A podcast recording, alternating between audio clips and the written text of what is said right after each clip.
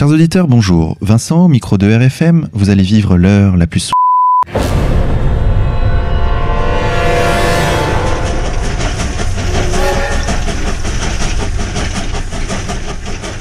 Chers auditeurs, pour cette 29e émission, nous avons le plaisir de recevoir le professeur Robert Forisson. Monsieur Forisson, bonjour. Bonjour. Merci beaucoup d'avoir accepté notre invitation. Vous êtes professeur en littérature comparée. Rapidement, vous vous êtes intéressé à l'histoire et à un point particulier de l'histoire, la question hautement sensible de l'extermination des Juifs au cours de la Seconde Guerre mondiale. Le fruit de vos travaux ont entraîné les autorités à légiférer afin que vos conclusions ne soient pas diffusées. C'est la loi Fabius-Guesso ou loi Forisson. Nous ne parlerons donc pas de ces conclusions au cours de cette émission puisque la loi nous l'interdit. Vous êtes d'ailleurs aujourd'hui accompagné de votre avocat, Maître Viguier. Maître, bonjour. Bonjour.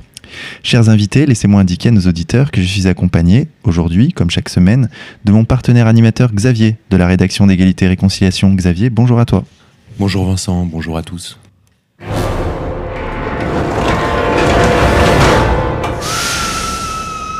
Professeur, vous sortez du procès en appel pour le film Un homme.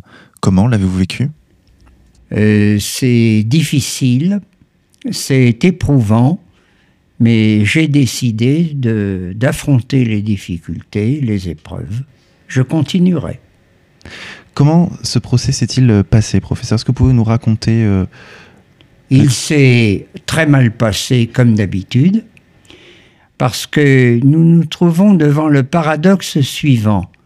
On me fait savoir que je dois comparaître en justice, on me fait venir, je me trouve devant un tribunal et par la voix de la présidente en première instance, par la voix de la présidente en appel, ça c'était hier, euh, on me fait savoir que ce que j'ai à dire n'intéresse pas le tribunal.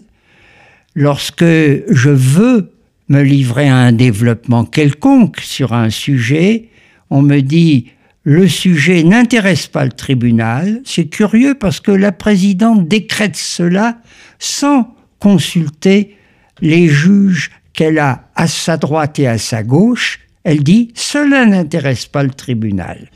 Si jamais donc je peux parler, la présidente m'interrompt à tout instant.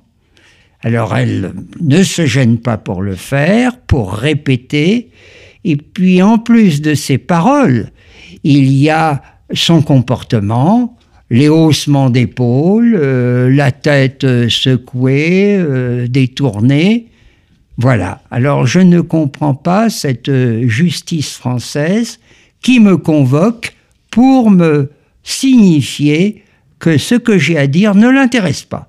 Mais professeur, vous n'étiez pas tout seul dans cette affaire. Il y avait également Paul-Éric Blanru, qui est celui qui a réalisé le documentaire.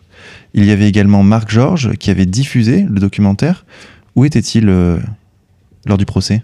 Eh bien, c'est très curieux, parce que en appel, Paul-Éric Blanru n'est pas venu, et son avocat a fait valoir que il avait reçu des menaces et qu'en conséquence, il ne voulait pas venir.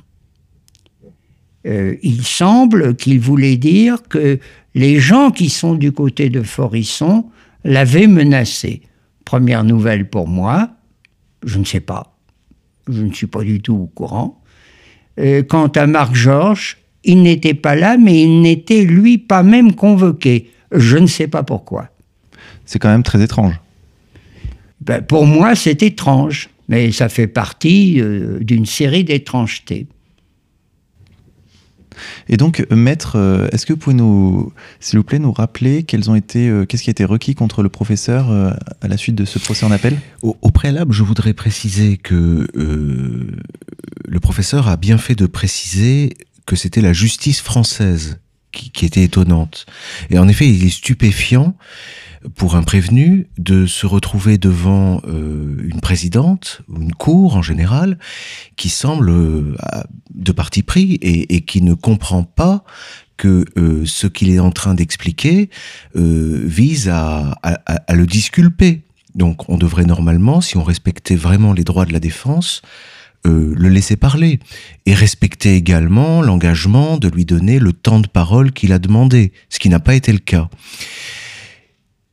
Il faut comprendre que on n'est pas dans, un pays anglo-saxon où les procédures pénales sont accusatoires et où les avocats ont beaucoup plus de, ont énormément de droits à égalité avec l'accusation. La France reste un pays de tradition inquisitoriale, c'est-à-dire que le prévenu est confronté à un magistrat qui est là en partie pour l'accuser et qui, c'est un point extrêmement important, qui est qui a la police, la maîtrise complète de la police de l'audience. C'est-à-dire que c'est lui qui pose les questions, c'est lui qui estime quand euh, la réponse donnée doit être interrompue. Les, prévenus, rendez-vous dans une salle d'audience, les prévenus sont systématiquement interrompus, coupés euh, et parfois même bousculés. Euh, et, et par ailleurs, les avocats euh, n'ont que peu de moyens en réalité pour faire respecter ce qui, constituerait réellement les droits de la défense. À la moindre interruption euh, d'un avocat, euh, le président de séance peut lui rappeler que c'est pas lui qui commande ici et que il n'a pas, il aura la parole lorsqu'on la lui donnera. Professeur. Une observation. D'abord, euh, je remercie Maître Viguier d'être présent et je suis donc quelqu'un qui s'exprime en présence de son avocat. J'ai de la chance quand même. En principe, j'ai de la chance. On va voir. Euh, j'ai oublié de faire une remarque préliminaire. Vous avez dit que j'étais professeur de littérature comparée et qu'ensuite je m'étais intéressé à ce sujet brûlant. Alors, je vous signale qu'à l'origine, je suis... Bon, je n'aime pas les titres. Hein. Je trouve que c'est ridicule de faire... Euh, paraître ces titres. Mais enfin, je suis bien obligé. À l'origine, je suis agrégé des lettres cela veut dire français, latin, grec.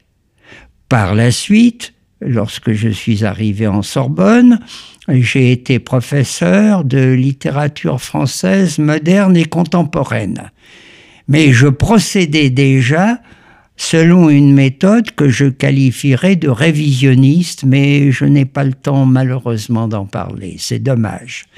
Et ensuite, lorsque je me suis trouvé à Lyon, alors, je vous préviens qu'à la Sorbonne, je n'étais encore que maître de conférence et je suis devenu professeur à Lyon, puisque, n'est-ce pas, le bruit court partout que je ne suis pas même professeur. Il s'est trouvé quatre personnes pour affirmer sous serment au procès Badinter que Forisson n'était pas même professeur. Désolé, je l'étais. Et ma spécialité était, je demande qu'on retienne bien ces mots, j'étais spécialiste de critique de textes et documents, entre parenthèses, littérature, histoire, médias. Voilà, c'était ma vraie spécialité. Et maintenant, euh, j'en reviens à ce que vient de dire mon avocat. Mon avocat, que je vais critiquer parce que j'aime beaucoup critiquer, a tendance aux abstractions. C'est très français. C'est une. Les Français sont ainsi. Il faut qu'ils paraissent intelligents, alors on, verse dans l'abstraction. Moi, je prends les choses beaucoup plus simplement. Euh, je vais être, puisqu'il se trouve que je suis demi-britannique, demi-écossais, c'est important, euh, je vais être matter of fact. Hein, c'est-à-dire que je vais me confronter à la réalité, la réalité vécue. La réalité vécue, peu importe ce que serait en principe la justice française, inquisitoriale ou est-ce que je sais, la réalité est qu'on convoque un monsieur ou une dame pour lui dire ce que vous avez à nous dire ne nous intéresse pas. Je prends l'exemple qui a été très frappant en première instance. La bonne dame a immédiatement dit Oh, le négationnisme, car elle a choisi ce mot au lieu du mot de révisionniste, nous savons à quoi nous en tenir. Et haussement d'épaule là-dessus.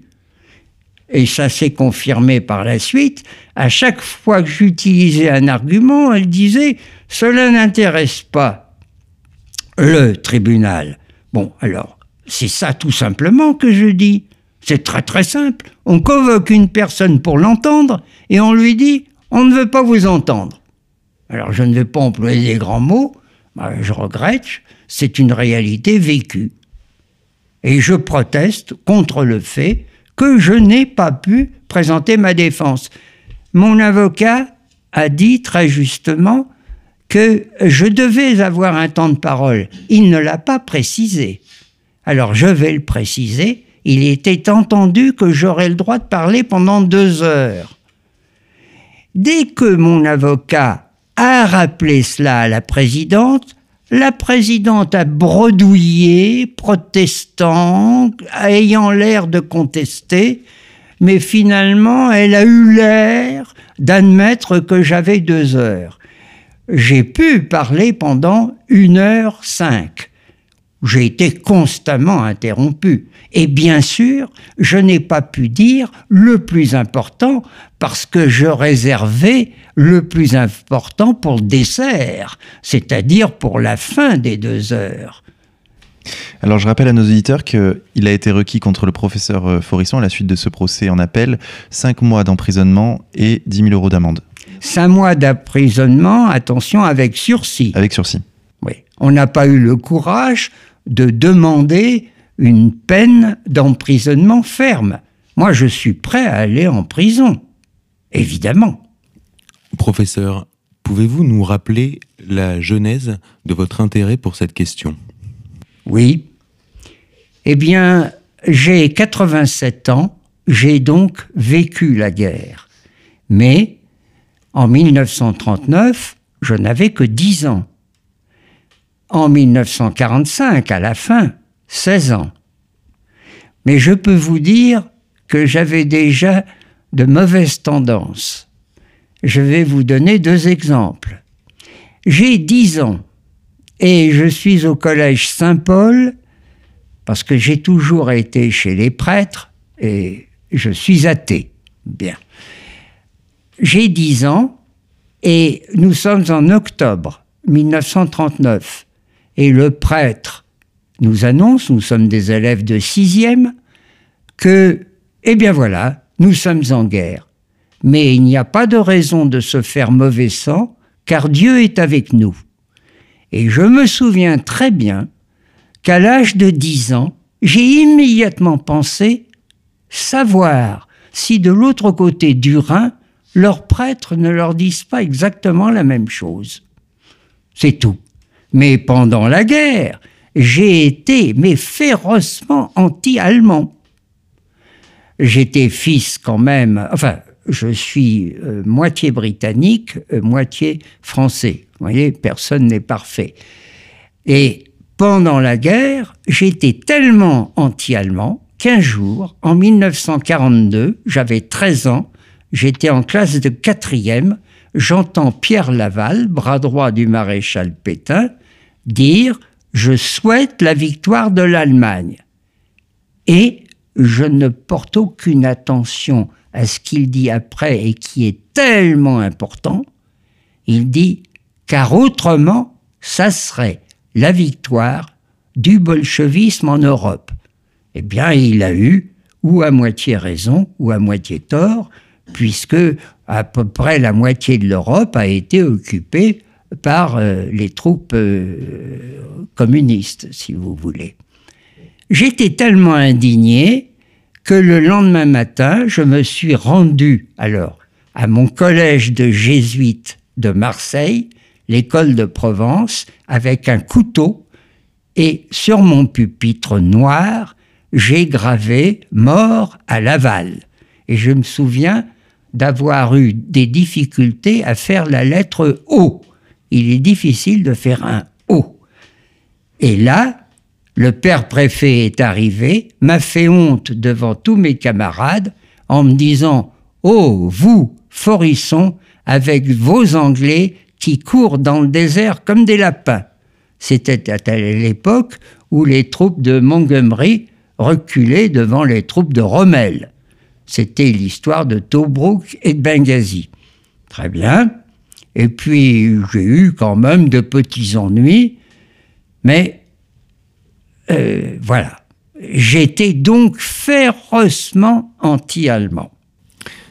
Donc après la guerre, vous vous intéressez à Rimbaud, à Lautréamont? Ah non, mais alors attendez.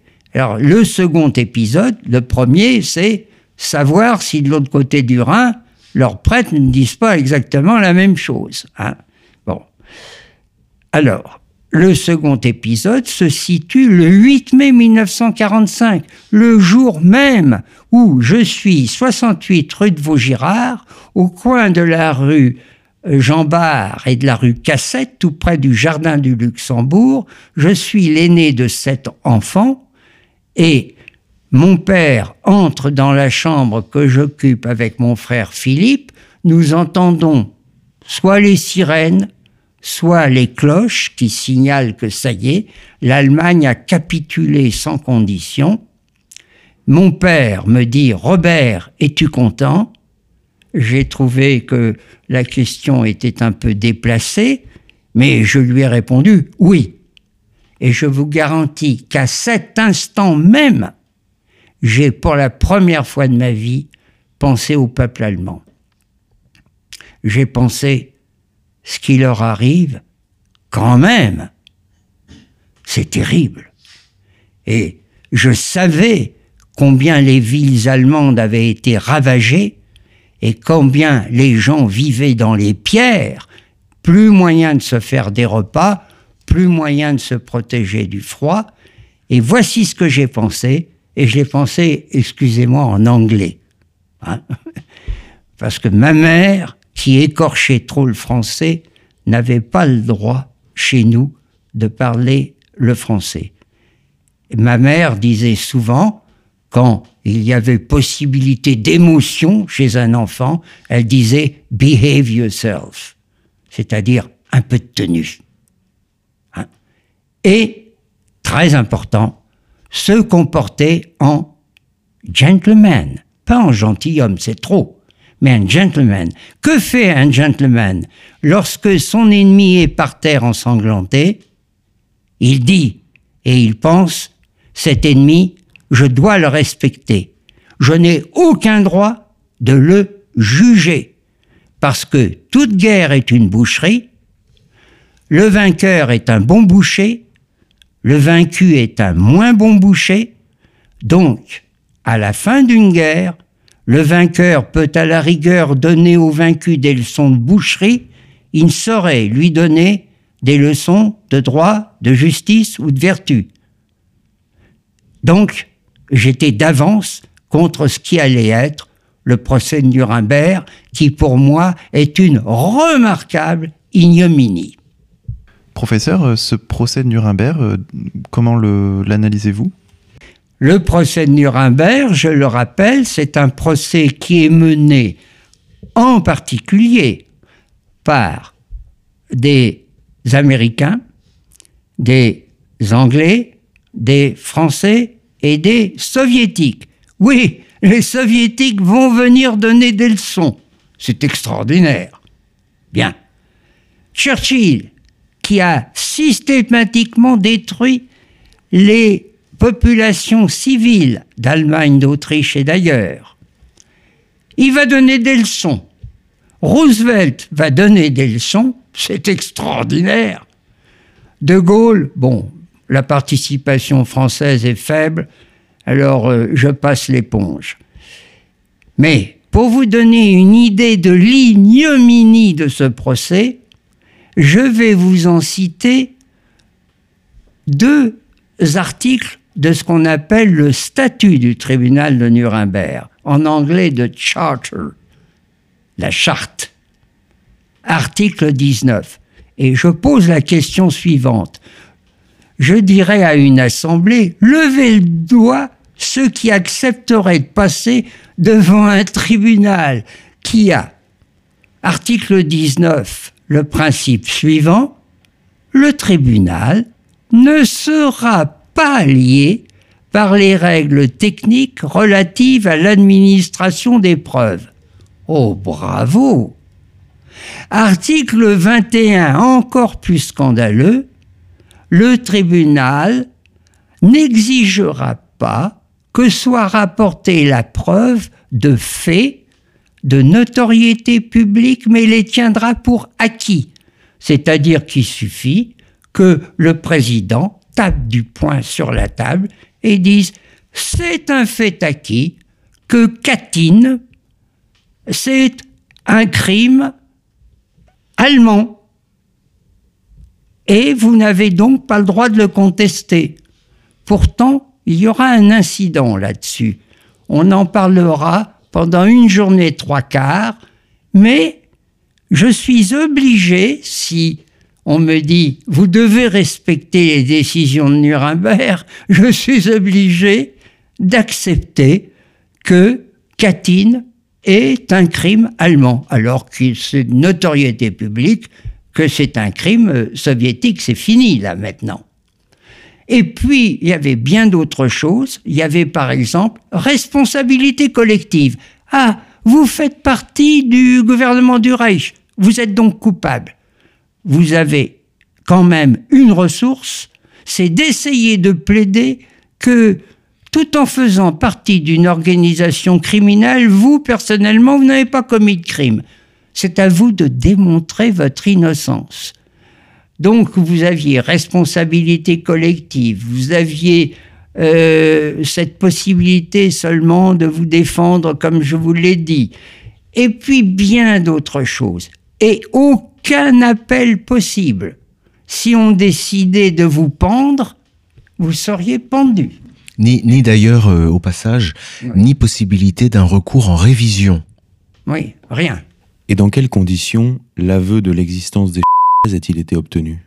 Alors, on parle très très peu au procès de Nuremberg des Ça, il faut le savoir.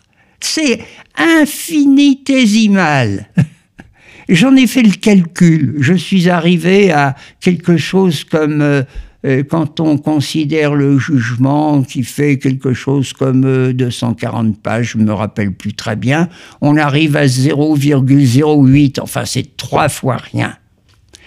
Parce que, vous savez, ce qui préoccupait les gens de Nuremberg, c'était de d'affirmer que c'était les Allemands qui étaient responsables du déclenchement de la guerre.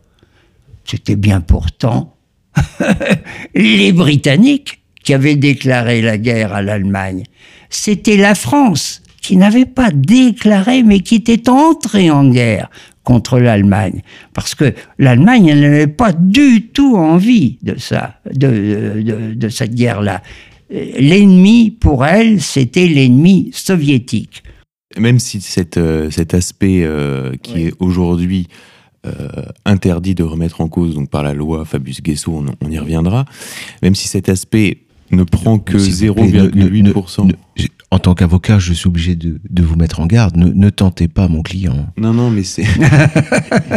c'est pour savoir comment cet aveu a, été obtenu lors du, du tribunal de Nuremberg. Ah oui, parce qu'il se trouve que nous savons comment l'aveu de Rudolf Heuss, un des trois commandants successifs d'Auschwitz, comment l'aveu a été obtenu. Nous le savons, puisque ceux qui l'ont obtenu ont fini par s'en vanter. Alors, il faut dire que dans le très peu où on nous parle des eh bien, nous avons essentiellement euh, l'aveu, un aveu. Ben, vous savez, un aveu obtenu d'un vaincu qui est à la merci du vainqueur, ben c'est, la, c'est la plus mauvaise des preuves possibles. Mais enfin, nous l'avons.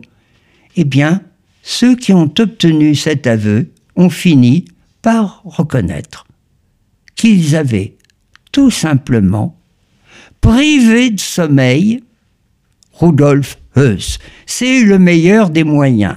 Deux jours et deux nuits sans sommeil, vous êtes prêts N'importe qui, n'importe qui est prêt à signer le papier qui est là, tout à côté de vous. Il suffit d'une signature. Tout est rédigé. Alors mettez une signature et vous aurez le droit. Et ils ont précisé qu'à chaque fois que les paupières de eux lui tombaient sur l'œil, avec un stick de commandement, tac, on lui remontait les paupières. Et c'est ce document signé qu'il est aujourd'hui interdit de contester. Alors, il est interdit, on ne précise pas euh, ce document, mais ça revient à dire, vous n'avez pas le droit de le contester. je prends bien d'autres exemples. L'histoire du savon. Tout le monde a entendu parler du savon. On a fini par reconnaître que ça n'a jamais existé. Alors, attendez, euh, d'autres choses quand même très importantes. La tête réduite. Hein, c'était pas du tout euh, les nazis qui avaient fait ça. Euh, c'était un objet qui avait été dérobé dans, un musée d'ethnographie ou est-ce que je sais. Les abat-jours également. Les abat-jours en peau humaine. On a, c'est le général. est-ce le général? Non, c'est pas Clark. Je me rappelle plus. Qui a fait faire une analyse finalement, et on a découvert que c'était de la peau de chèvre, c'était du marocain. Je, juste, je précise que euh, la loi Guesso interdit de contester l'existence des crimes, etc. Et d'après la jurisprudence de la Cour de cassation, l'essentiel est de ne pas faire preuve d'outrance et de mauvaise foi dans ce que l'on soutient. Le professeur euh, Robert Forisson vient simplement de vous exposer par quels moyens l'aveu dont il n'est pas question de savoir s'il est juste ou faux, a été obtenu, et ni plus ni moins. C'est ça, maître. Au cœur de cette loi, il y a l'intention de celui qui énonce ses propos, c'est ça? Voilà, il est difficile de... Oui, encore que le cœur soit difficile à localiser dans cette loi. D'accord. Et alors, professeur, je me tourne vers vous. Quelle est votre intention lorsque vous énoncez euh, vos conclusions? Alors, mon intention, je vais vous la dire aucune intention, soit politique, soit idéologique, soit autre. Non. Ma passion, si vous voulez, euh, d'ancien joueur de tennis, hein, c'est d'être arbitre. J'aimais arbitrer. Et je peux vous dire que j'étais le plus inflexible des arbitres. Et qu'il n'était absolument pas question que mon cœur batte un peu plus pour une partie que pour l'autre. C'est j'ai été ainsi formé. J'ai une passion, non pas pour la vérité, c'est un mot prétentieux, vague, j'ai une passion pour l'exactitude. Voilà, c'est ainsi fait. Et c'est la langue latine qui m'a appris cela. La pratique de la langue latine et de la langue grecque, je pourrais vous donner des exemples très précis, du fait que c'est cela qui m'a amené à lire les textes avec la passion de l'exactitude. Qu'est-ce que cet auteur-là, qui a écrit par exemple un sonnet, je ne vais pas me préoccuper de savoir son nom. Je ne veux pas savoir son nom. Je ne veux pas savoir sa religion. Je ne veux pas savoir ce qu'il a paraît-il, écrit avant, après, je ne veux pas connaître sa vie. Je veux connaître le texte, il fait 160 euh, mots, euh, je, je vais prendre ces mots les uns après les autres. Et après, mais bien après, je dirais, ah bon, c'est signé Nerval, c'est signé Apollinaire, c'est signé Bossuet, c'est signé qui vous voudrez, et il paraît qu'il a écrit ceci, il paraît qu'il a vécu à telle époque et tout. Et j'entraînais mes étudiants à cela. Je disais, si dans un texte, vous trouvez les noms de Napoléon, ou de, les mots, les mots de Napoléon ou de Pologne, je vous demande de pratiquer ce qu'ils appelaient la méthode Ajax, celle qui récure, qui décape et qui illustre. Eh bien, Napoléon peut supposer que c'est un homme, ici, et Pologne, on peut supposer que c'est un pays. Mais vous n'allez pas faire état de ce que vous croyez savoir de Napoléon et de la Pologne. Le contexte, je veux bien prendre ce mot que j'ai tendance à écrire con, trait d'union texte. Non, non, le texte, le texte d'abord, et après, je verrai ce que je peux tirer du fait que, eh bien, euh, cet auteur euh, a dit ceci ou a dit cela, mais ça vient après. Ayez le respect de ce qui est écrit. Et surtout pas, comme euh, faisait cette présidente pas plus tard qu'hier, quand elle me parlait de ce que j'avais l'air de dire. J'ai été obligé de lui dire, Madame, ne faites pas attention à ce que j'ai l'air de dire, faites attention à ce que je dis. Oui, c'est un procès d'intention. Voilà. Alors pour revenir à votre, à votre parcours et à vos travaux, euh, j'aimerais que revenir donc sur cette période entre le moment où vous publiez cette tribune détonnante euh, dans les pages débat du Monde en 78, il me semble, et le moment où la loi Fabius Guesso est adoptée en 1990, donc 12 euh, ans plus tard. J'aimerais que vous reveniez sur cette période-là et qu'est-ce qui a conduit justement à l'adoption d'une telle loi? Réponse. Entre le 8 mai 45 et puis, mettons, euh, novembre 1978, euh, je vais vous dire ce que j'ai fait. Eh bien, j'ai découvert qu'un écrivain d'extrême droite avait écrit un livre merveilleux, et c'était le livre de Maurice Bardèche sur Nuremberg. Il, y a deux livres. Il vient d'ailleurs d'être réédité aux éditions Contre-Culture. Voilà. Et sinon, il y avait le livre de Paul Racine. Et alors, attendez, ça, mais je commence.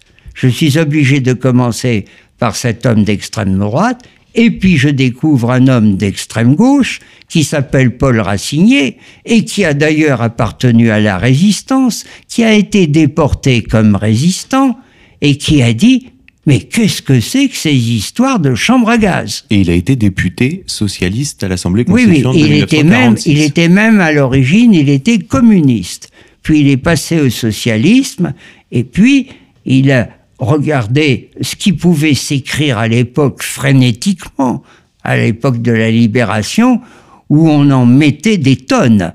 Mais moins qu'aujourd'hui, parce que plus le temps passe et plus on en parle. Donc ça prouve que c'est pas une question de famille politique. Oh, pas du tout, pas du tout. Et puis surtout dans mon cas, parce que moi j'ai eu à la fois un comportement d'homme de gauche et puis une tendance à droite, parce que euh, je n'aime pas le désordre, voilà.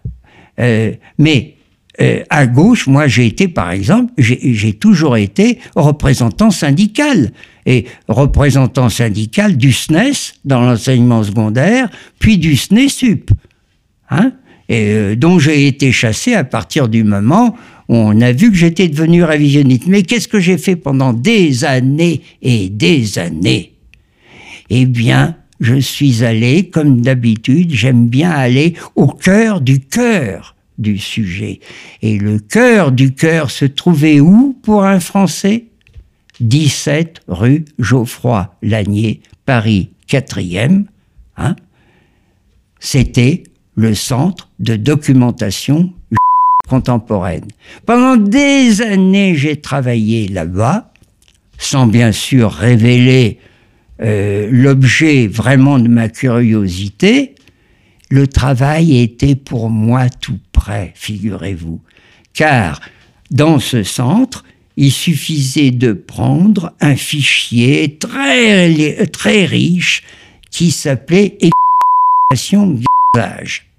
J'ai pris toutes les pièces les unes après les autres, j'ai bien regardé euh, tout ce qui pouvait concerner le sujet et j'ai vu le montage. Hein, je suis obligé de le dire. Je vous signale que quand pour la première fois de ma vie, je suis entré dans ce centre de documentation qui existe toujours et à la même adresse au métro Saint-Paul, hein, vous y allez, et puis vous posez la question qu'un certain Robert Forisson, un jour, s'est permis de poser comme ça, tout à trac, en entrant. Et je vous préviens, j'étais quasiment le seul lecteur. Personne ne s'intéressait à ces sujets.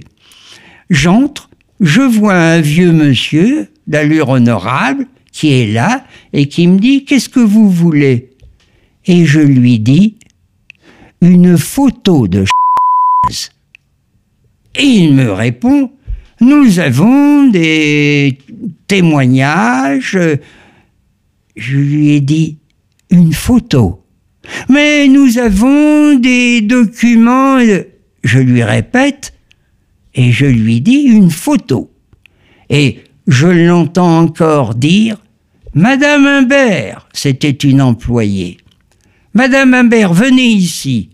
Madame Humbert approche et il lui dit texto, ce monsieur veut une photo de Là, je lève la main droite et je jure que Madame Humbert nous répond, nous avons euh, des témoignages et le vieux monsieur s'énerve et dit, non, non, ce qu'il veut c'est une photo. Très bien. Alors Madame Humbert va aller chercher une photo. Je m'installe à une table, je sors ma montre, je la mets sur la table et je me donne 60 minutes. Pendant 60 minutes, je vois cette pauvre femme tourner et retourner dans tous les recoins, ouvrant des documents, ouvrant des livres, les refermant. Le résultat est zéro pointé. Plus exactement, il faut être exact, elle m'apporte trois choses qui ne valaient rien. Le plus apparemment, le, euh, le plus accusateur était un document très connu, une photo qui représentait euh, des hommes euh, à casquette à Auschwitz et puis, il y a des cadavres qui sont là et il y a de la fumée. Une fumée, d'ailleurs, blanche. Hein C'est pas les cadavres qui sont en train de brûler. Il y a quelque chose qui brûle. C'est probablement pour chasser les mouches et le reste. Mais ça ne prouve pas, je n'ai pas l'arme du crime. Et maintenant, je vais vous dire une chose qui est très grave sous la protection de mon avocat, qui est à ma qui commence à s'inquiéter sérieusement. Et qui s'inquiète déjà euh, terriblement. Écoutez, voilà 70 ans qu'on nous parle de 70 ans. Savez-vous qu'il y a eu des centaines de procès, surtout en Allemagne, en Autriche, mais aussi aux États-Unis, en Angleterre, en France, euh, aux Pays-Bas, partout, partout, il y a eu des procès où, d'une façon ou d'une autre, cette question de était là, ou au premier plan ou en arrière-plan. Pas une fois, un tribunal n'a ordonné une, euh, une enquête, euh, comment dit-on déjà, euh, une expertise médico-légale. Quand vous avez là, tout près de chez vous, euh, une mort qui paraît suspecte, ou si c'est un suicide, même tout simplement, il va y avoir expertise médico-légale. Pourquoi? Parce que c'est ça qui va déterminer la scène de crime. Curieusement, on ne dit pas la scène du crime, on dit la scène de crime et l'arme du crime. Et ça va vous permettre, si vous avez... Euh, je ne connais aucun magistrat disant, mais j'ai suffisamment de témoins, je vais m'en passer. Parce que justement, pour juger de la valeur des témoignages, j'ai besoin d'abord d'éléments purement matériels. Et c'est là que j'ai, euh, si vous voulez, exigé, enfin j'ai voulu trouver tout ce qui pouvait me permettre de voir scène du crime, arme du crime. Quand vous pensez qu'en Allemagne, il y a eu le fameux procès de Francfort vers 63, 64, où je ne sais combien de personnes étaient accusées, c'était ce procès dit des gardiens d'Auschwitz. Gardiens d'Auschwitz, il n'y en a pas. Il n'y a, pas d'expertise médico-légale la cour même se transporte enfin, partiellement à Auschwitz pour aller voir si tel témoignage de quelqu'un peut euh, être accepté Est-ce que un tel a pu voir un tel euh, là dans ce coin ou est-ce que c'était caché pour un mur? Mais oui, mais dites donc là, là, ce qu'on visite. Enfin, vous avez des millions de gens qui visitent une à Auschwitz. Ils n'ont pas fait, eux. Alors vous avez une exception célèbre, c'est moi qui ai découvert cela. Dans les archives de la gendarmerie, de la justice militaire, eh bien, une exception, c'est pour le Struthof, en France, près de Strasbourg, parce que ça a été très très tôt. Ça a été novembre 1944. On a commencé, on a désigné le professeur René Fabre, doyen de la faculté de pharmacie de Paris, pour diriger une enquête sur le Struthof. Et sa réponse a été totalement négative. Non, il n'y a jamais eu là puisque le c'est la ça a été inventé, n'est-ce pas, vers, dans les années 1920 pour la désinfection ou la désinfestation. Eh bien, là, ça a été fini. Plus un seul euh, corps de magistrats n'a décidé qu'il y aurait d'expertise. Euh, maître, est-ce qu'on est encore dans le cadre de la loi? Alors, il est très difficile de vous répondre. C'est ça la question. Oui, mais c'est une question extrêmement difficile parce que euh, euh, les termes de la loi sont relativement vagues. Objectivement, moi j'aurais tendance à vous dire, si j'avais à rédiger une consultation sur les propos qui viennent d'être tenus, qu'il ne s'agit jamais que de faits objectifs et non pas d'idées ou d'appréciation ou d'interprétation des faits ou de conclusions tirées par rapport à des indices. Le professeur Forisson ne nous a pas même dit que ce qu'il était en train de nous exposer constituait des indices qui iraient dans un sens ou dans l'autre. La difficulté, et par là même, je peux répondre aussi à ces observations par rapport aux expertises, etc. C'est que dans les procédures, euh, en tout cas dans la procédure française, le juge français ne, ne, ne tranche pas en fonction des preuves, en fonction de, de preuves discutées euh, dans, dans, la cause, mais il se prononce en fonction de son intime conviction. Et son intime conviction, il la forme manière d'une manière qui reste intime. On dit les délibérés qui débouchent sur le jugement, sur la sentence. Les délibérés des juges sont secrets. Bon, par conséquent, euh, voilà d'où vient le jugement et voilà pourquoi il est difficile de vous répondre euh, très franchement. Les propos qui viennent d'être tenus ne feront pas l'objet de poursuite. On peut tout juste tenter l'expérience.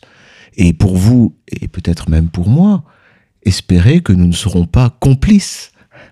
Car finalement, nous, avons, nous avons assisté à, à la tenue de ces propos. Alors, voilà. Est-ce qu'on peut demander à ces personnes qui sont ici leurs impressions jusqu'à présent? Alors pour nos auditeurs, euh, sachez qu'il y a des camarades d'égalité et réconciliation qui assistent à l'émission et euh, le professeur donc vous demande votre opinion sur la question. Est-ce que vous pouvez vous approcher du micro et, et chef de la section Je t'en prie, camarade. Bonjour. Euh, pour moi, c'est sûr que c'est c'est assez difficile euh, de me prononcer puisque effectivement c'est assez flou. Le, moi j'ai jamais vraiment compris les limites de cette loi, mais c'est sûr que euh, on est dans une situation, on est, on est, très craintif. Je crois que nous ne sommes pas les seuls dans cette situation, les magistrats également. Et, les magistrats également, de leur, des propos qui sont tenus à l'audience, démontrent qu'ils ne connaissent pas la lettre de cette loi. Et ne parlons pas même de l'interprétation et de l'esprit de la loi. On nous a dit en première instance, vous vous souvenez, euh, professeur, on nous a dit la loi dit il y a eu des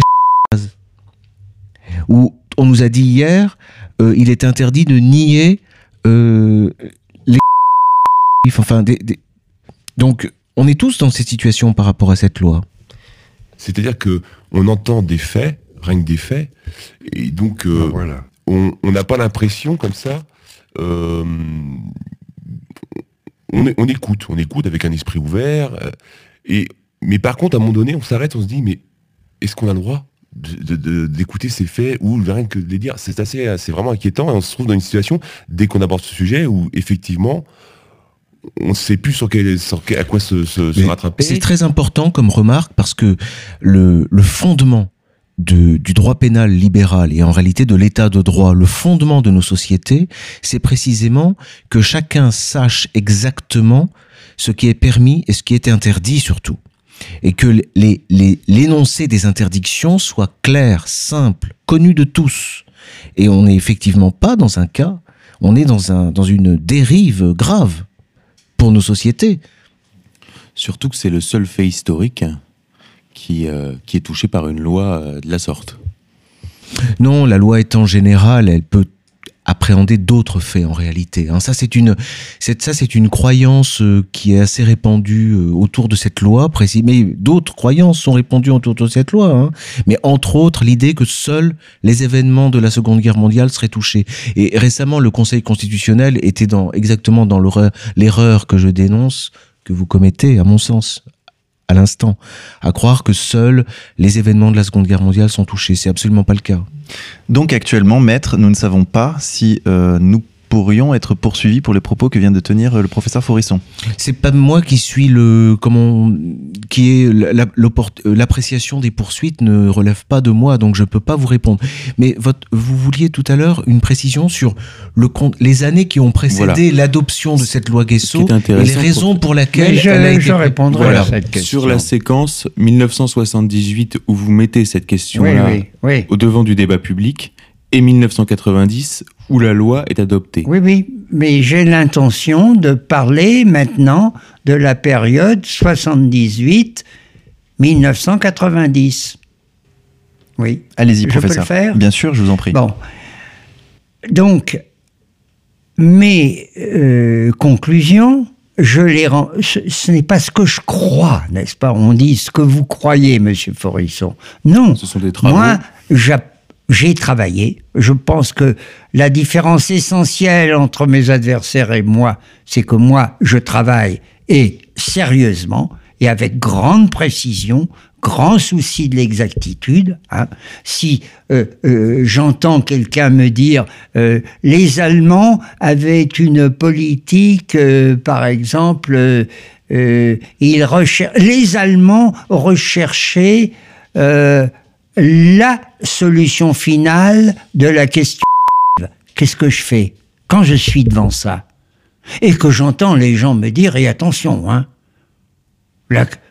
la, solution finale, ça veut dire que c'était une façon de dire euh, tuer les hein, de tuer les. Moi, je vais à la recherche des documents. Qu'est-ce que je découvre? Un poteau rose. je découvre que ça, solution finale de la question, c'est un pur, c'est une pure réduction d'une formule qui, si on la prend complète, n'était plus là, mais une solution finale territoriale de la question. Ce qui les préoccupait, c'était de pouvoir loger les juifs dans un territoire à eux. C'était en quelque sorte une formule sioniste. Vous voulez dire quelque chose? Non, si je peux répondre à, la question, on, on a le tort, à mon sens, hein, de se focaliser sur la loi Guesso. Car en réalité, euh, il faut faire attention aux poursuites plus largement. Depuis euh, depuis 46, puisque le premier poursuivi ça a été Bardèche. Peu importe que ce soit la loi Guesso, l'injure raciale, la diffamation, on a même poursuivi des révisionnistes sous le chef de l'article 1382 du Code civil. Mais ça a été mon cas. Ça a été le cas du, du professeur. Donc, c'est une erreur de se braquer sur cette loi. Oui, mais, mais- vous savez que Mais ça se pose quand même. Voilà. les gens gouvernent avec des symboles et c'en est un. Enfin, avec des simplifications. Et c'en est une. bon. Donc, euh, je rends public le résultat de mes recherches et non pas euh, mes, mes convictions, ma foi, mes croyances, pas du tout. Je rends ça public et cela crée un scandale. Dès 1974, en réalité, et puis en face, ils étoufferont, et ça ressurgira en 1978, et notamment dans le journal Le Monde. Et là, dans le journal Le Monde, je vais continuer de dire, expliquez-moi ce qu'était une chasse, tout simplement, comment est-ce que ça pouvait fonctionner, parce que j'ai étudié la j'ai étudié le je suis allé aux États-Unis pour voir ce que c'était qu'une chasse d'exécution à la si vous saviez la complication horrible que c'est que d'aller manipuler de la mais il faudrait quand même que j'en parle un peu, mais je suis obligé d'aller vite. Alors, bon, j'ai le temps de m'arrêter.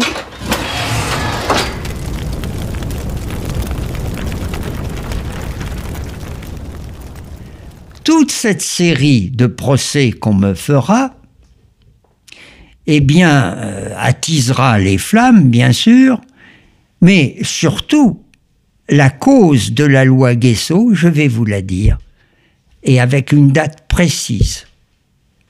26 avril 1983, le jour où la Cour d'appel de Paris, euh, première chambre, section A, va rendre un arrêt qui me condamne, mais avec toute une partie extrêmement élogieuse sur la qualité de mon travail en ce qui concerne les va affoler ces gens. Alors je voudrais développer ce point. On me m'accusait euh, de, de comment on appelle ça, de dommage à autrui par falsification de l'histoire.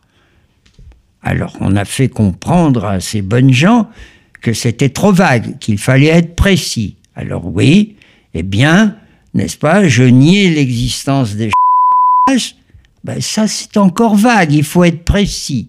Alors ils ont donné quatre raisons, ils ont dit que j'avais fait preuve, alors, de légèreté, de négligence, d'ignorance délibérée et de mensonge. Or, il se produit une chose extraordinaire le 26 avril 1983. Voici ce que la Cour déclare.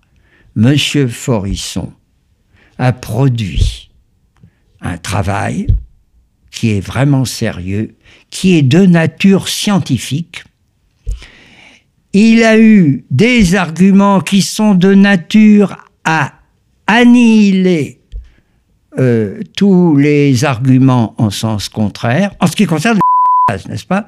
Bon. On ne trouve trace chez lui ni de légèreté, ni de négligence, ni d'ignorance délibérée, ni de mensonge, et la Cour est bien obligé de tirer une conséquence. Et sa conséquence, si je dois parler le français de tous les jours, c'est donc tout le monde a le droit de dire ce que dit M. Forisson. Donc tout le monde a le droit de dire que les n'ont pas existé. Mais je vais vous donner le texte en son jargon. Le voici. La valeur des conclusions défendues par M. Forisson sous-entendu en ce qui concerne relève donc D-O-N-C de la seule appréciation des experts, des historiens et du public. Ça a été l'affolement. Quoique, dans la seconde partie, eh bien, comme d'habitude, M. Forisson, à qui il faut bien reconnaître des qualités, est quand même un homme condamnable. Enfin, c'est brouillon. Donc, je vais vous donner le résumé que mes adversaires ont donné de cette seconde partie brouillonne. Et la conclusion, c'est oui. Alors, la cour a marché. C'est étonnant que la cour ait marché. Ou la cour a marché, c'est vraiment euh, très mal, enfin, je ne sais quoi mais elle l'a condamné pour alors, je ne me rappelle plus si le mot est malveillance ou malfaisance. Je crois que c'est malveillance. Pour malveillance. Oui, Monsieur Forisson, eh bien, euh, il sait très bien que euh, en face, euh, eh bien, on va, pas en face, que du côté des nazo-nazis et autres, on va s'emparer de ces conclusions euh, pour justifier je ne sais quoi contre les juifs. Voilà. Donc je serai condamné. De la même façon qu'au procès Badinter, où j'ai pu prouver que M. Badinter m'avait franchement calomnié, eh bien, le résultat été le suivant. Oui, il y a eu, enfin, M. Badinter a échoué dans son offre de preuve. Euh, diffamation. diffamation, qui m'a euh, oui, oui, il y a eu diffamation, mais M. Badater était euh, de bonne foi. Voilà. Alors, à partir de ce moment-là, sont entrées en scène les personnes dont je vais vous donner les noms et qui ont estimé que la situation était extrêmement grave et qu'il fallait une loi spéciale. Le grand rabbin Sirat, S-I-R-A-T, Monsieur Pierre Vidal-Naquet, Monsieur Georges Vellers, et puis Monsieur Fabius. Et c'est Monsieur Fabius qui, découvrant, il leur faudra sept ans hein, quand même de combat pour obtenir une loi spéciale, découvrant que les pauvres communistes avaient déposé une espèce de loi très mal ficelée contre le racisme, une de plus, eh bien, Monsieur Fabius a dit, écoutez, on va arranger ça, hein, on se met ensemble, et je vous arrange ça parce que ça ne va pas du tout, et ils ont sorti. Le 13 juillet 1990, la loi Fabius-Guesso qui déclare en gros eh bien, qu'on n'a pas le droit de contester ce qu'a établi un tribunal, ou bien d'autres d'ailleurs qui ont suivi ce tribunal, en ce qui concerne les crimes contre l'humanité tels que euh, définis par exemple à Nuremberg. On, a le droit de contester beaucoup de choses de Nuremberg, c'est ça qui est d'étonnant. J'ai le droit, par exemple, de dire ah ben non, non, non, euh, ce ne sont pas, euh, ce ne sont pas les euh, les Allemands qui sont responsables de la déclaration de guerre. Non, non, j'ai droit. Tout ce qui concerne les trois autres, parce qu'il y avait quatre motifs de poursuite, hein, les trois, là, uniquement nous prenons ce qui concerne les là, là, ça devient les, Les crimes contre l'humanité. Les crimes contre l'humanité, les crimes contre l'humanité sont les crimes commis contre les juifs et accessoirement en route secours, non, même pas. Euh, les Roms et les gens comme et ça. Les Polonais, les Polonais et les homosexuels. Non, absolument pas. Non, non, non, Polonais, juifs, Digan. Oui. Mais ce que, ce que veut dire le professeur, euh, pour juste cette partie juridique, c'est que euh, la contestation de l'existence des crimes contre la paix et des crimes de guerre, elle, n'est pas prévue par le texte, mais uniquement la contestation des crimes contre l'humanité. Et il faut préciser aussi, professeur, qu'à l'époque, il y a une urgence pour euh, les gens que vous venez de désigner, parce que euh, les conclusions de vos travaux se diffusent à grande vitesse dans des pans entiers de l'opinion publique, dans ce qu'on appelle l'extrême droite, ce qu'on appelle aussi l'ultra-gauche, notamment le frère euh, de Daniel Cohn-Bendit, dont ah Gabriel ah vous défend. Et Jean Gabriel. Et même au plus haut sommet de l'État, puisque euh, un ministre socialiste, un premier ministre socialiste est longtemps, par exemple, parti euh, en vacances euh, avec votre éditeur, ça a été raconté dans la presse. Donc vraiment, vos, vos thèses trouvent un écho très large. Et donc cette loi, on n'est pas encore à l'époque d'Internet, on est 10-15 ans avant, avant Internet. Et donc cette, cette loi met quand même, malgré tout, un, vrai frein à la diffusion de vos conclusions. Oui, alors c'est donc et cette loi, ce qu'il y a de, piquant, c'est que cette loi a été publiée au bulletin officiel de la République française le 14 juillet, puisque vous savez que euh, le, le BO, le bulletin officiel, se publie même les jours fériés, n'est-ce pas? Donc, c'est le 14 juillet qu'on décrète à territoire interdit, pas le droit de contester. Et plus tard, d'ailleurs, on ira plus loin, on n'aura pas le droit de contester, même de façon indirecte, par insinuation, etc. Voyez? Et tout ça, le jour des droits de l'homme. C'est quand même merveilleux. Professeur, Oui. qu'est-ce que vous a coûté ce combat? Ce combat, eh bien, il a coûté euh, beaucoup à ma femme, à mes enfants. Il m'a coûté à moi aussi. J'ai eu droit à 10 agressions physiques, euh, deux à Lyon, deux à Vichy où j'habite. Ah, je vous signale en passant parce que les gens disent bah bien sûr Vichy. Non, c'est le hasard d'une nomination. Je venais de passer l'agrégation et je voulais Clermont-Ferrand.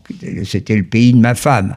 Et il n'y avait pas de poste d'agrégé euh, de français latin grec, n'est-ce pas? Alors euh, j'étais tombé à Vichy et dans un lycée de jeunes filles en plus. Vous vous rendez compte Bon, alors euh, deux agressions là, quatre agressions à Paris, dont deux au palais de justice, ça c'est un véritable scandale, et deux à Stockholm. Mais à Stockholm, j'ai eu de la chance parce que j'étais un, bon sprinter. Et en plein hiver, euh, avec chaussures de ville et sur terrain glacé, j'ai pu semer ceux qui cherchaient à me, à me traiter spécialement. Voilà. Bon. Mais enfin, j'ai eu ça notamment. J'ai eu un flot de condamnations euh, financières et autres, mais pas un jour de prison. C'est scandaleux. J'aurais dû aller en prison 20 fois. Ben non. Non. euh, Qu'est-ce qui les a retenus? Et Ils se sont sentis tout d'un coup timides Euh, Pourquoi? Pourquoi est-ce qu'on ne m'envoie pas en prison? Et pour ce qui est euh, de ma femme et de mes enfants, je peux vous dire comme ça que ma femme a été chassée d'organisations, euh, par exemple euh, de charité, d'une chorale, parce que le nom de Forisson n'était pas supportable. Mon fils euh, aîné a en quelque sorte perdu trois métiers à cause de moi, et je comprends qu'il ait rompu euh, les ponts. Et nous en arrivons par cette même occasion, je voudrais vous expliquer le titre euh, de cette fameuse vidéo pour laquelle je suis poursuivi et qui s'appelle Un homme. Euh, Il y, y a des gens qui ont dit Ah, ben Forisson, il a imité Primo Levi, un homme. Mais non, pas du tout, j'ai jamais pensé à Monsieur Primo Levi. C'est tout simplement qu'un jour, une américaine m'a dit Une américaine qui m'a dit, d'ailleurs, Oh, Mr. Forisson, how courageous you are. Oh, combien vous êtes courageux. Et je lui ai dit, Do you mean it? Euh, Vous êtes sérieuse? Euh, Vous ne voulez pas plutôt dire que je suis héroïque? Oh yes! Oh yeah, oui, vous êtes héroïque! Je lui tendais la perche, vous voyez? Et tout d'un coup, elle me dit, Oh, mais c'est très bien ce que vous faites, mais est-ce que le premier devoir d'un homme n'est pas de protéger sa femme et ses enfants? Alors ça, c'est ce qu'on appelle une vraie colle. J'aime pas ces questions auxquelles je ne sais pas quoi répondre sur le moment. Je lui ai quand même répondu. Euh, oui, il est possible que ce soit le premier devoir d'un homme, de protéger sa femme et ses enfants d'abord. Mais il est également possible que ça ne soit que le second devoir d'un homme. Peut-être que le premier devoir d'un homme est d'être un homme. D'où le titre Un homme.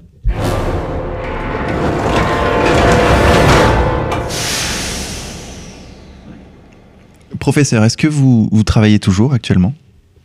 Je travaille toujours. Euh, je suis ce qu'on appelle un bourreau de travail, oui. D'accord. Sur quel sujet? Eh bien, toujours euh, sur ce sujet-là, mais aussi, euh, il m'arrive comme ça, pour me détendre, de travailler sur des textes littéraires. Ça peut être, je ne sais pas, sur euh, des textes de Victor Hugo, que j'aime beaucoup. Euh, malgré toutes les sottises qu'il a pu dire, euh, je trouve que euh, ces poèmes sont souvent merveilleux. Voilà. Et je travaille sur Céline, qui est pour moi le plus raffiné de nos auteurs, et non pas le plus grossier. C'est complètement faux. C'est un homme qui parle toutes les langues françaises. Par conséquent, il va puiser dans le fond grossier ou familier ou même argotique, mais il va aussi puiser dans euh, la langue française la plus traditionnelle. C'est une pure merveille. Voilà, ça c'est indépendamment de ce qu'il peut penser, n'est-ce pas? C'est Si- une merveille. Si je puis me permettre, euh, je crois que bien peu d'avocats aimeraient être à ma place, mais beaucoup de gens, en général, aimeraient être à ma place. Parce que comme je dois euh, faire mon travail avec vous, je vous rends visite, et j'ai eu la chance, le privilège de vous entendre euh, réciter un passage de Céline sur le raffinement. Ah oui, vous Est-ce que- voulez que je Ah, le bah, cite? écoute, je crois que euh, nos, nos, nos journalistes ne, ne s'y opposeront pas. Pas du tout. Si vous Au voulez. contraire. Au contraire, bon. Allez-y, professeur. Oui. Alors, euh, je vais vous donner un exemple de raffinement. C'est au début de Bagatelle pour un massacre, qui, je vous signale, n'a jamais signifié un massacre des Juifs. C'est Ne nous 1930. égarons pas. Non, non, c'est 1936 quand même. C'est bagatelle, c'est-à-dire cette antiphrase, c'est une antiphrase, ça veut dire chose très sérieuse en réalité, qui nous annonce que nous allons vers la guerre. Il ne se trompait pas, trois ans après, nous l'avons eu, le massacre. Et il commence par dire ben, une chose qu'il ne faudrait jamais dire. Il va vous dire qu'il est raffiné. Ce n'est pas à lui de le dire, mais si. Il va le dire. Mais il va le dire comment? Eh bien, comme je vais vous le réciter. Alors, vous m'excuserez, je prendrai ce que j'appelle le- l'accent parisien, mais euh, pas l'accent parisien euh, euh, vulgaire, non. Mais par exemple, vous voyez, ça commence par le monde. Il va dire le monde est plein de gens euh, qui croient être des raffinés et puis qui ne le sont pas, etc. Euh, je vais prendre le monde et mettre à la française et surtout à la parisienne un E avant. E le monde. Très important. E le monde. Et plein de gens qui se disent des raffinés. Et puis qui ne sont pas, je l'affirme, raffinés pour un sou. Moi, votre serviteur, euh, je crois bien que moi, je suis un raffiné. Tel quel. Authentiquement raffiné. Dans les premiers temps, j'avais peine à l'admettre. Je résistais. Et puis un jour, je me rendis. Tant pis. Je suis tout de même un peu gêné par mon raffinement. Que va-t-on dire? Prétendre Insinuer Je peux aussi vous réciter l'histoire de la belle animal Bosch. Oh, c'est merveilleux. Allez-y, professeur. Alors, je ne vais pas m'en priver, ça me fait trop plaisir. Il existe une jeune fille, elle s'appelle Hilda von Raumnitz, et euh, elle a, euh, je crois, euh, 17 ans. Elle est le produit d'un accouplement inattendu entre un hobereau euh, prussien tout ce qu'il y a de plus prussien, ça se passe dans les années 20, hein, ce que je vais vous raconter, qui a été euh, champion de natation olympique, puis qui a été dans les ambassades, euh, du côté de Trabizonde, de Beyrouth, et là, ben, il, a, il a copulé avec Aïcha. Aïcha était enceinte, et il lui a fallu épouser Aïcha Dardar, car c'était du temps que les harems votaient pas encore. Et il va vous faire la description de la belle animale Bosch, 16 sur 20, je note tout en vétérinaire. Mais je vous parle en clinicien, embryologiste et raciste que ce mariage d'un hobereau si accusé, si duraire, de stature, nature, et de cette personne Aïcha, si elle tellement, très bisonde, Beyrouth, ondulante, si brune, lascive, bovine, pas duraire du tout, et donner une si belle enfant. Voilà, c'est la citation. C'est dans D'un château l'autre lisez ça. Et il y en a, je pourrais vous en réciter des masses. Toujours le même raffinement. Surtout, surtout quand il se met à dire des choses grossières. Par exemple, c'est pas l'éléphant encule la mouche. Non. Enculaille. Enculagaille. Non. Alors il y a enculagaille, mais il y en a un autre. Il y en a un autre, c'est encugule. Et ça donne éléphant on va alléger l'éléphant. On va lui supprimer son article. Éléphant, encugule moumouche. C'est-il pas beau C'est-il pas délicat Et professeur, je crois savoir que vous travaillez actuellement sur euh, un autre sujet, Klarsfeld. Ah oui, Klarsfeld. Eh bien, je viens de publier, de commettre, un texte qui est intitulé Serge Klarsfeld contre les outrances de son propre camp. Il s'est passé quelque chose tout récemment de très surprenant. Serge Klarsfeld, que j'ai pris la main dans le sac bien souvent, Serge Klarsfeld, qui à propos d'une de mes agressions a dit que c'était naturel et normal, sa femme a dit presque la même chose. Elle a peut-être dit normal et naturel. Bon, son fils n'en a pas pensé moins. Bon, eh bien, Klarsfeld, qui est un. qui était. Je suis obligé de le mettre, dites donc. C'est, oh, c'est curieux. C'est la première fois de ma vie. Je suis obligé de mettre ça au passé qui était un excessif. Tout d'un coup, Klarsfeld nous fait la surprise de se montrer modéré au point, oserais-je le dire, d'apparaître presque révisionniste. Eh bien voici, vous avez tous entendu parler de ces procès qu'on ose faire à des nonagénaires gâteux qu'on amène devant un tribunal, quelquefois couché sur une civière, avec le goutte à goutte, et qui bavent la bouche ouverte, et qui ne savent même plus pourquoi ils sont devant un tribunal.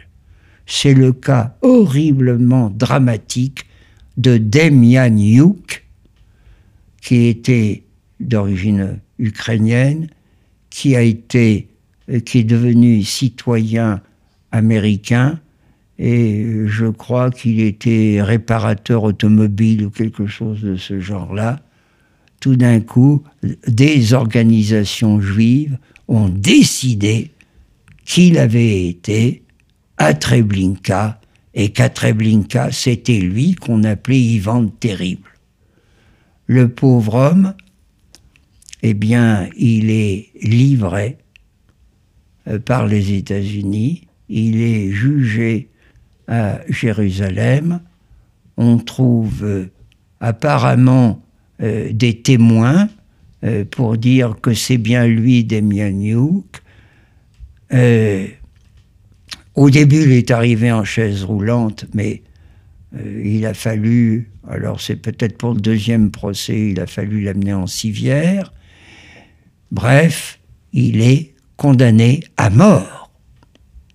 Et pendant des années, il va attendre d'être pendu.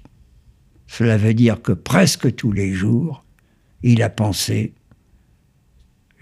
le soir que demain matin, il allait être pendu. C'est terrible. Et puis, il se produit un événement tout à fait inattendu, l'effondrement du communisme en Russie. Et là, on découvre que le document accusateur euh, ne valait rien, que les témoignages ne valaient rien, qu'il y avait eu confusion avec un dénommé Marchenko, c'était lui, Ivan le Terrible, et puis qui était mort. Vous vous rendez compte? La justice israélienne est obligée de le relâcher. Il est relâché, il recouvre la citoyenneté américaine, il se croit tranquille, mais il y a des furieux qui sont trop fâchés d'avoir vu cette proie leur, euh, euh, échapper et qui décident Ah ben non, euh, il n'était pas à Treblinka, il était à Zobibor. Ah ben ça par exemple. Eh ben oui, il était à Zobibor. Eh bien, rebelote. Les Américains lui retirent la citoyenneté américaine et puis les Américains le livrent non pas à la justice israélienne, qui est devenue molle en quelque sorte, non, mais à la justice allemande, puisque les Allemands sont beaucoup plus royalistes que le roi, et ils en rajoutent et ils en rajoutent. Et là, c'est l'horreur. On va l'accuser d'avoir été à Zobibor, et là, on va se passer, écoutez-moi bien, de toute preuve et tout témoin. C'est comme ça. Et vous allez trouver dans le journal Le Monde un journaliste dont je donne le, euh, le nom, qui va admirer ce tour de force juridique d'arriver à juger un homme sans preuve et sans témoin. Ah ça c'est bien. Ah ça c'est bien parce que c'est un parfait salaud puisqu'on nous dit que c'est un parfait salaud, c'est que c'était un, parfait salaud. Et nous allons nous passer de tout. Et à ce moment-là, bon, eh bien, euh, il y a condamnation et euh, peu de temps après, euh, il mourra, le pauvre homme. C'est horrible, horrible. Imaginez ce que ça a été pour sa famille. Eh bien, là, Serge Klarsfeld, enfin, comprend quelque chose que je disais depuis très longtemps. Je disais, mais où allons-nous?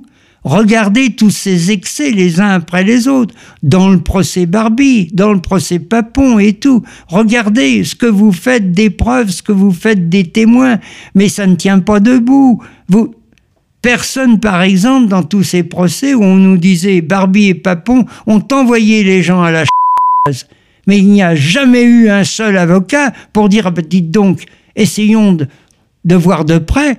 Vraiment, vraiment, ils ont envoyé les gens à la ça existait les Moi, je me suis mis en rapport avec ces avocats, mais pris de peur, ça a été fini. Bon, ben voilà. Eh bien, Serge Klarsfeld dit, mais c'est intolérable. Enfin, euh, il n'emploie pas le mot d'intolérable, mais il dit d'abord que ça le met vraiment mal à l'aise. C'est extraordinaire que Serge Klarsfeld se sente mal à l'aise. Alors, vous verrez les citations, ça se trouve dans mon blog euh, que je ne gouverne pas. Hein. Il s'appelle euh, Blog inofficiel et pour une bonne raison, c'est que moi je suis complètement incapable de de manipuler ces choses-là. Et c'est une américaine qui m'a fait un enfant dans le dos.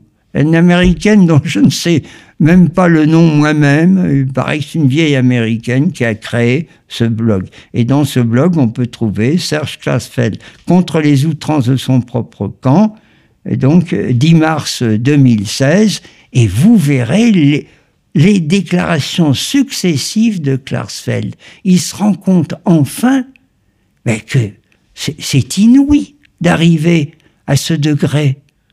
On est en train de perdre la tête.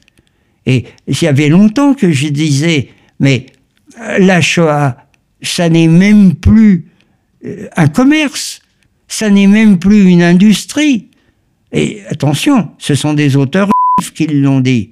Non, c'est devenu une religion et une religion complètement fanatique.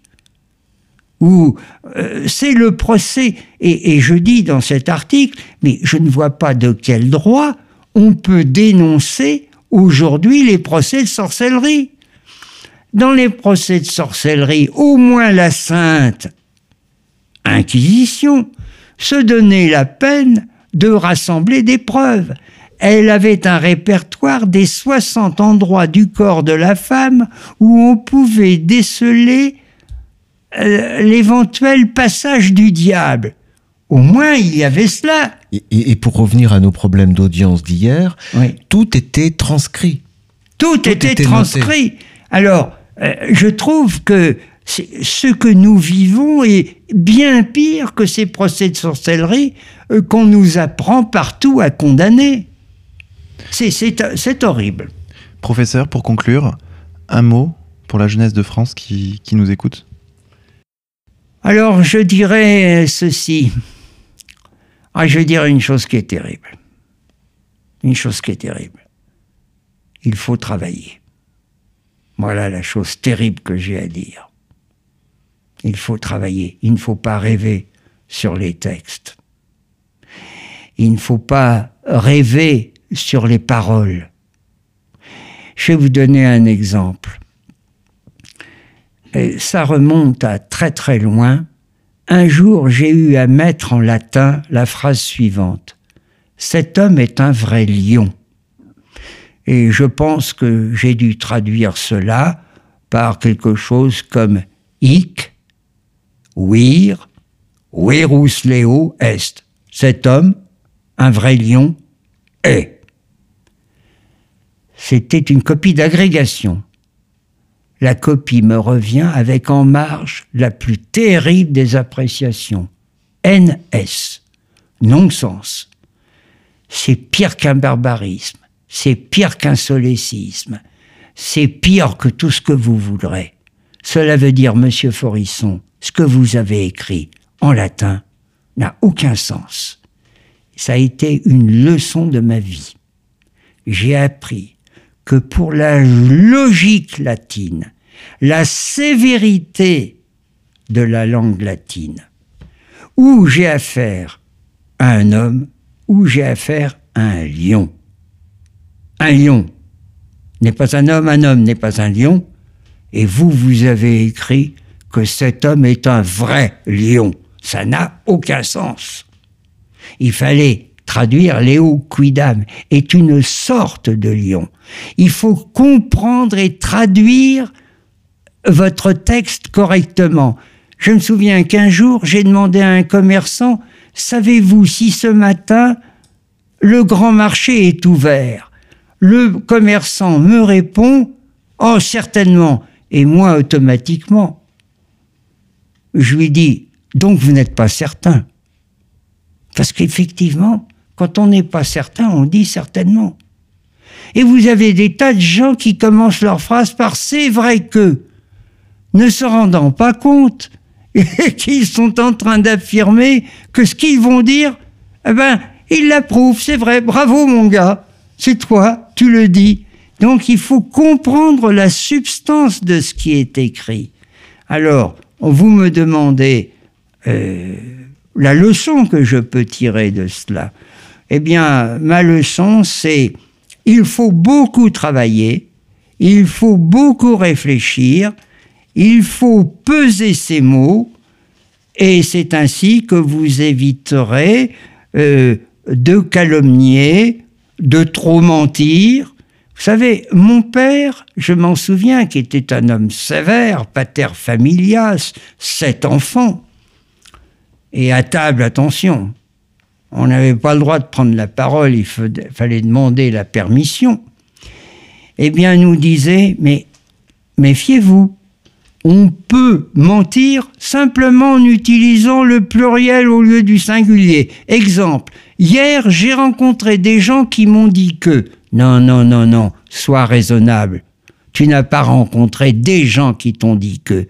Tu as rencontré une personne qui t'a dit que. Pourquoi Pourquoi portes-tu ça au pluriel? Eh bien voilà, c'est l'enseignement que je me permets de donner et je vous signale qu'il n'a rien de génial, vous vous en êtes aperçu, que c'est quelque chose de parfaitement classique. J'ai envie de dire aux gens, soyez classiques.